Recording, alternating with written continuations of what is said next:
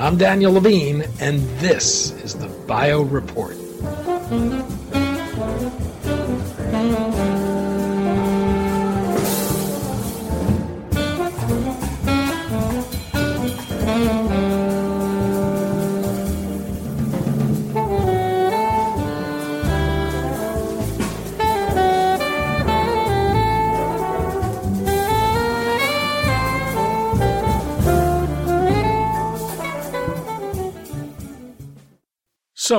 100 trillion gigabytes of data are created and consumed each year, an amount that's expected to double by 2025. The demand for data storage carries the need for significant physical space and power requirements in the form of digital data centers. DNA, though, may represent a solution to what some see as unsustainable growth with environmental consequences.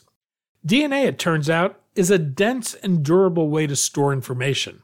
At the end of last year, Paris based BioMemory launched its DNA cards, the first DNA data storage ever offered to the general public. The DNA memory cards, about the size of a credit card, may seem more like a curiosity than a viable solution.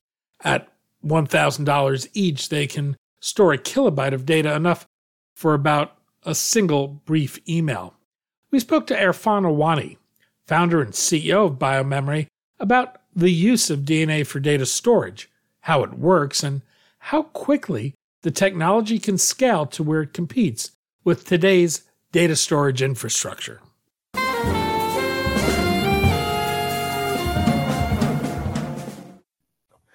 Erfane, thanks for joining us. Hello, how are you?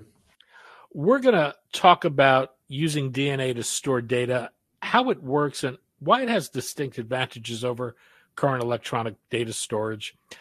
Let's start with the way data is generally stored today and the financial and environmental cost of storing all of that data that way. How much data storage is used today, and, and how is that growing?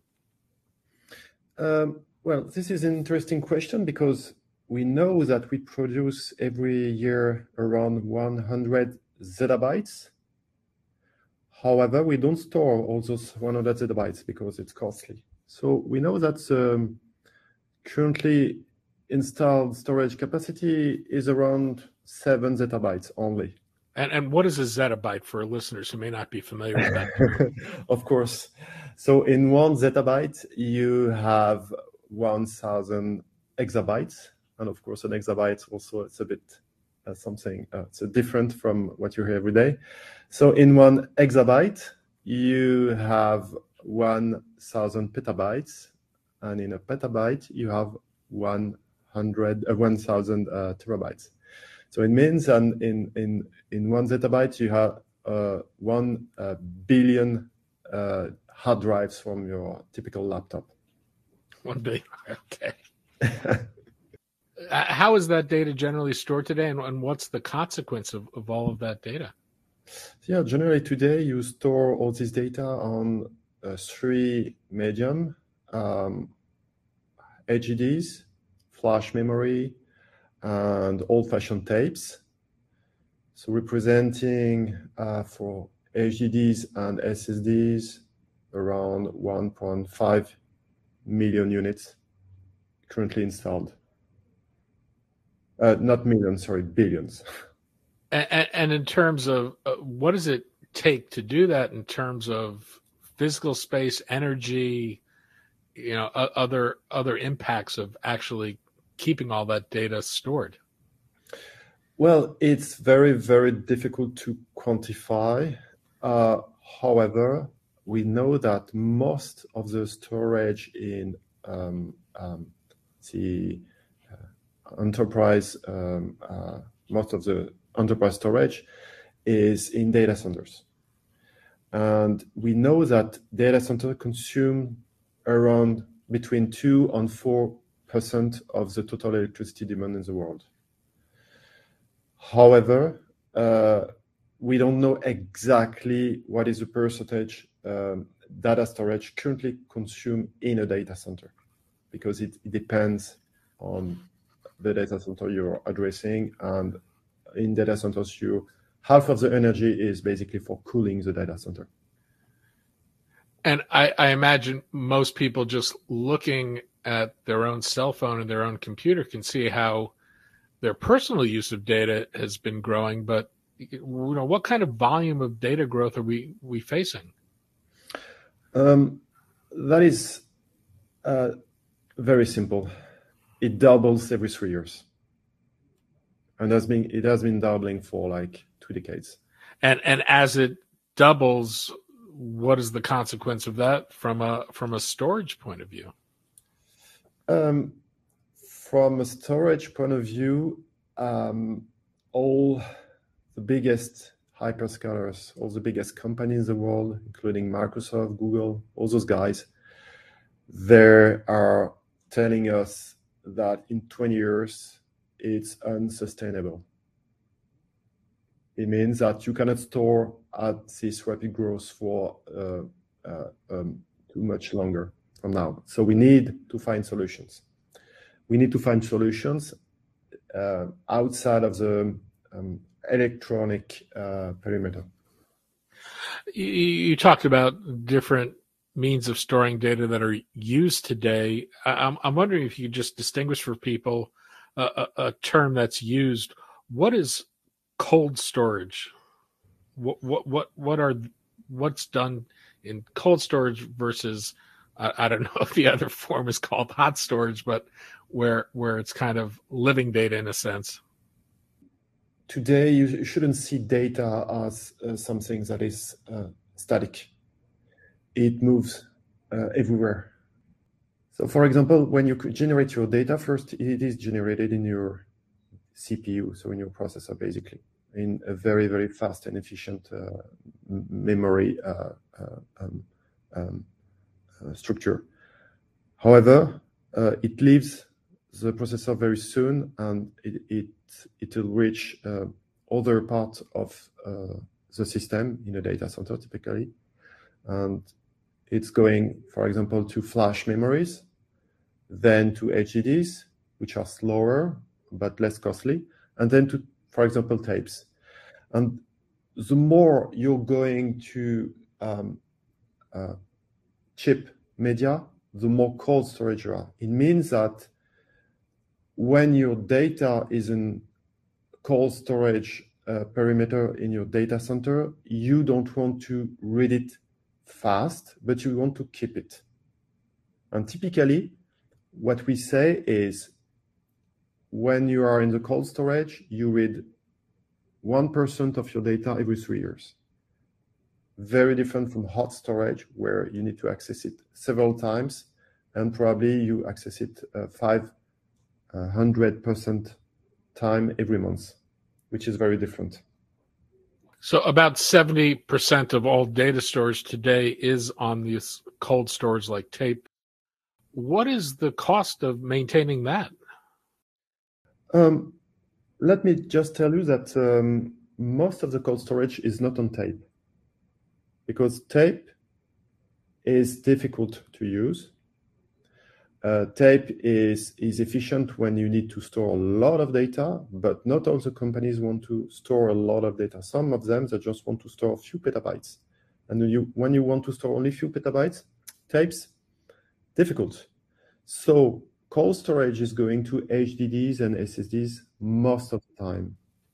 However, we can quantify what is the market of tapes, and tapes uh, re- represent between four and seven billions today. Four seven um, billion dollar per year. Dollars per year. Wow. Yes. Why would someone want to store data in DNA rather than the use of existing technology?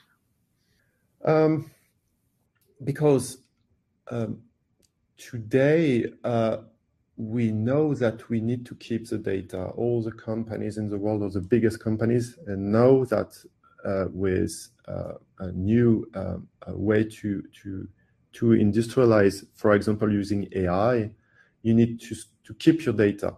Until now, most of the companies, and some of them I was working for, they just threw away the data because they could not keep it. It was too expensive to keep it. So now they're looking for solutions to keep more data. And they're looking at different technologies. And it feels that for them, tape is not good enough because too difficult to use and too unsustainable and also too expensive. So they're looking for very different technologies, like, of course, DNA and other uh, technologies using more uh, uh, molecular system than electronical system. One thing about DNA is the ability to store tremendous amounts of information in very little space. Can you quantify that for listeners? How dense a storage medium is DNA? Um, basically, um, if you do the theory, it's one zettabyte per gram, but that's just theory. Um, in reality, you could put one exabyte of data in a single rack of a data center. So uh, it is just to, to, to help you understand. When you store one bit of information on a HDD, um, you are using around 1 million atoms, and it's in 2D. When you're storing data on DNA using 50 atoms, and those 50, 50 atoms, you can uh, have them in 3D. So the density difference would be 10 million times. So I, have heard some some analogies to how much space it would take to to store all of our existing data on DNA. But is there a visualization you could share? Yeah, your smartphone would be enough to store all the data today, maybe five five times the data, the volume of your smartphone. But again, it's not usable like that. You need to physically access portions of the data you want to to get so um, to be more um, uh, to be more clear, uh, accessing all those data uh, correctly, efficiently, probably uh, a truck would be enough. BioMemory just launched the first personal DNA based data storage for the public. This is a credit card size storage device how does it work? Walk us through the process of storing a message and recalling it.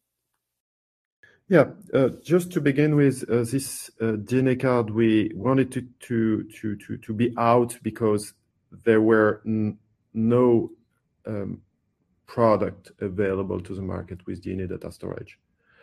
Only only proof of concepts, and we wanted to be to to not to be the first because that was not really in our mind, but to prove that it's possible to have a product consumer oriented with DNA data storage. So um, to get uh, your DNA card and to get this information on on a DNA card, um, this is rather simple. You have your uh, data, your message, for example, a text file, and you put the text file in our system, and our system will translate this text file into a succession of ATCNGs representing the nucleic acids of the DNA. And then using a robot, we manufacture the molecules and put the molecules dried into a single well, and this well is placed in a chip, and the chip on a frame that look like um, a banking card. We choose the banking card because uh, we think that it, it fits very well in a wallet. And then we send two of those cards, identical cards, to the consumer because we want the consumer to be able to read it back. And today, reading your chip on the DNA card is destructive. So we gave the option to the consumer to read it back, and we teamed up with um, a big laboratory to do so the biomemory device cost almost a thousand uh, eleven hundred dollars and, and can store the equivalent of a kilobyte of text roughly a, a short email message from a, a practical point of view it, it doesn't appear that this would be a big market demand, but what's the point of releasing this as a commercial product now? There were no complete integration of any DNA data storage product on the market. And we wanted to, to start with something, to have KPIs on something and improve it every three months. Um, that's we're, what we are doing. So today it's one kilobyte with what can say everlasting data, which is enough for some of the use cases. Some of our clients, we have more than 100 clients now uh, of this uh, DNA card. It wasn't expected at all. We, we, we prepared ourselves for maybe 10 clients, and we have 100, a lot more than 100 actually. Um, but it is a starting point to to do something. So next year we'll get from one kilobyte to uh, 180 megabytes, and then we'll improve it each year until until reaching data centers with a system that is more complete, capable of handling one exabyte. And what do you expect the market for DNA storage to ultimately be, and, and who would the likely customers be? Um, you will have two different, two very different customers.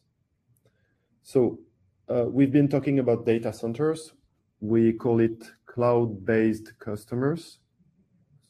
So basically, you have today 8 million data centers, 500 of them are the biggest data centers from hyperscalers like Azure, uh, Google, or AWS.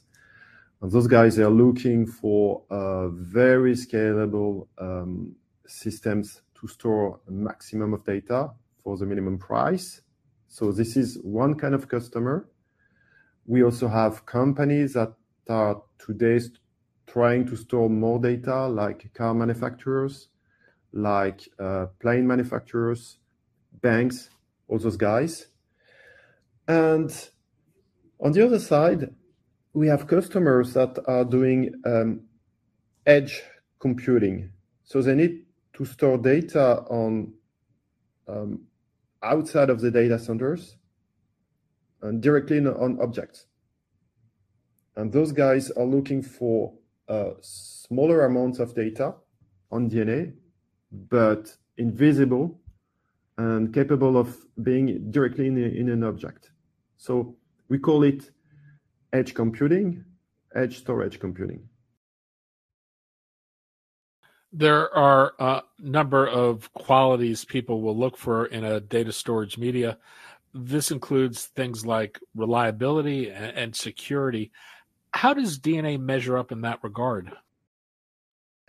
Um, DNA can be preserved and it's proven uh, DNA can be pro- uh, preserved for one million years, depending on how many molecules do you put in your well. So you put you can put uh, identical molecules of your DNA data storage in a single well and preserve it for one million years. If if you don't uh, uh, have your DNA in contact with oxygen light, and solvents. So it is very reliable and very readable after that. From a security perspective, um, what is interesting with DNA, if we want to add a layer of security uh, compared to what is existing today on the traditional media storage, storage media, sorry, um, you, you can uh, add some um, information to each of your nucleic acids. For example, you can add some kind of methylation, and this layer of security could um, add some um, very interesting authentication perspective to the DNA. And actually, we're doing that for some of our clients. How much of a time and cost constraint is the writing of DNA today? Today, it is very slow. Uh, in we do it in our laboratory with our own robots, but um, what we're now uh, building is a new system then that can parallelize uh, building the different molecules of DNA data storage.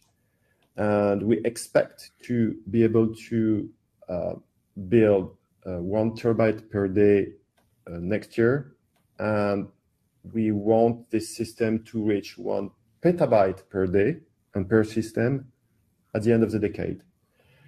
So it is, yes, slow today, and of course, it's, it's an emerging technology, so we need to begin with something. We're using that to address the first use cases that are compatible with this slowness, and then we'll reach a little bit more mass markets um, uh, by the end of the decade. And where do you ultimately see the cost of DNA storage moving, and what will it take to get there? Um, it's possible to to reach uh, $0.20 per TB, uh, which is a lot less costly than uh, SSDs, for example, which is today $60 per TB. Uh, on tape, probably around um, $10-$15, uh, a little bit less now. Um, but what is interesting is out of those $0.20, and you can add up some if you're doing the math in a data center, you want to add the system, the energy consumption system, et cetera, et cetera. But when you add all those things, it'll be cheaper the first year, but it'll be cheaper again and again and again the year uh, passing because you don't have to uh, write again your DNA for the same data. Uh, with that what we call in data center, you don't have to remaster. You don't have to take the data from a media, an old media, obsolescent media, and put it in another media. You don't have to do that because when you write data on DNA, it's everlasting data regarding um, uh, your. Uh, uh, well, 1 million years is more than enough here for humanity to vanish, so we call it everlasting data. bioMemory is not alone in pursuing DNA storage. What does this field look like today, and what have people been able to store in DNA so far? Um, we know how to synthesize DNA. We've been knowing that for 40 years now, I think. Uh, but we've been using uh, petrochemistry to achieve uh, DNA synthesis. This is not scalable uh, because when you're using petrochemistry, it has a cost a cost of manufacturing, a cost of uh, recycling. It's not sustainable, so it doesn't work. So most of the companies doing uh, DNA data storage, they are doing petrochemistry. It means that they won't achieve um, scalability um, very easily. So we understood that in the first uh, weeks uh, uh, building bioMemory, and we moved out completely from petrochemistry. And we're using biosourced um, materials to build our DNA molecules. So it means that it's possible to scale, and this is our main difference with any company in this field. There is a second difference. What we do is biosafe. It means that we are not playing with genomics. We're not doing genes. We're not doing base per base. We are doing block per block. And our block, even if you modify them, they cannot code for any protein. It means that this DNA cannot be expressed, and we cannot code for a virus or toxins that could be harmful for nature. So those two differences, I think, are very important for the market. And when we see customers are asking us those two things first, how do you scale and how do you secure your DNA? Is it alive? This is the first question I have in meetings. Is your DNA alive? no, DNA is a molecule, and our molecule cannot be handled by life. It's impossible. Is there some tipping point you see us working towards? What will it take to turn this into a, a, a broadly used technology? Um, to, to, to, to reach mass market, of course, there is first a question of price. If the price is not below, and we estimated the price should below uh, $2, won't work for the mass market. And this is not enough. Price is not enough. The main challenge is to integrate all those very different technologies into a single system to correctly handle DNA. For example, um, the writing process of DNA is very different from the reading process. Those two technologies are very different. On one side, you have polymerization. On the other side, you're using, for example, nanopores. Two different um, technologies that today do not work together. And then you have to interface with existing technologies in data centers, for example. And data centers and the storage industry uh, are um, it's it's a very old industry. So those guys they have a lot of standards, and you need to be compatible with those standards to start with. If you do not, um, well, DNA data storage will stay in laboratories, and we don't want that. What do you think DNA storage will ultimately enable us to do? Um, ultimately, what I see in DNA data storage is not the storage itself. Um, I see it as part of um, uh, what I call molecular computing. And molecular computing uh, is uh, a way to be able to go further without electronics. Today, for example, uh, we have uh, a hype uh, with AI, but we need to train your AI.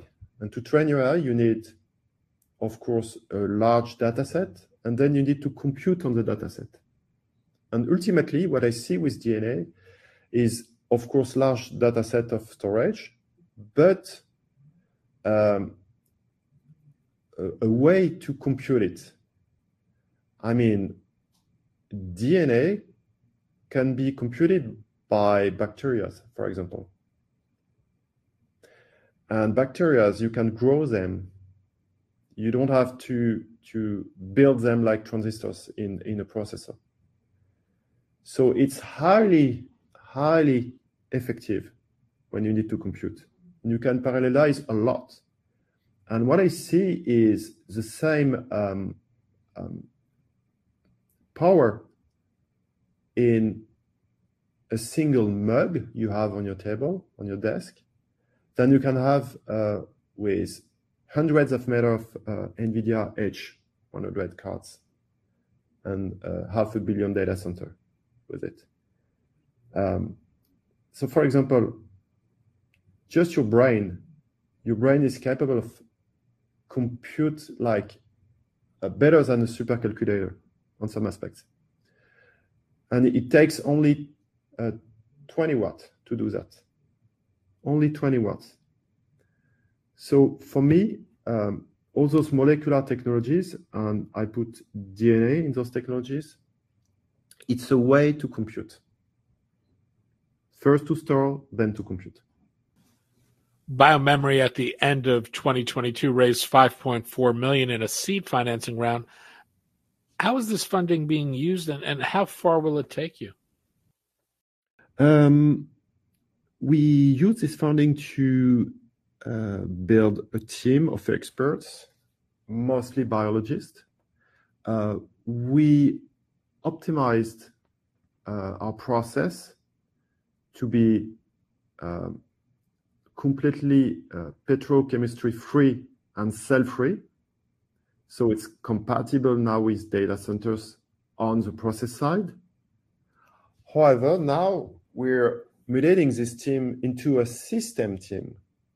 So computer scientists and storage experts teaming up with biologists to um, build the first uh, readily available uh, system uh, storage system for data center. And we're raising some more money to do it. Erfane Awani, president and co-founder of Biomemory. Erfane, thanks so much for your time today. Thank you very much.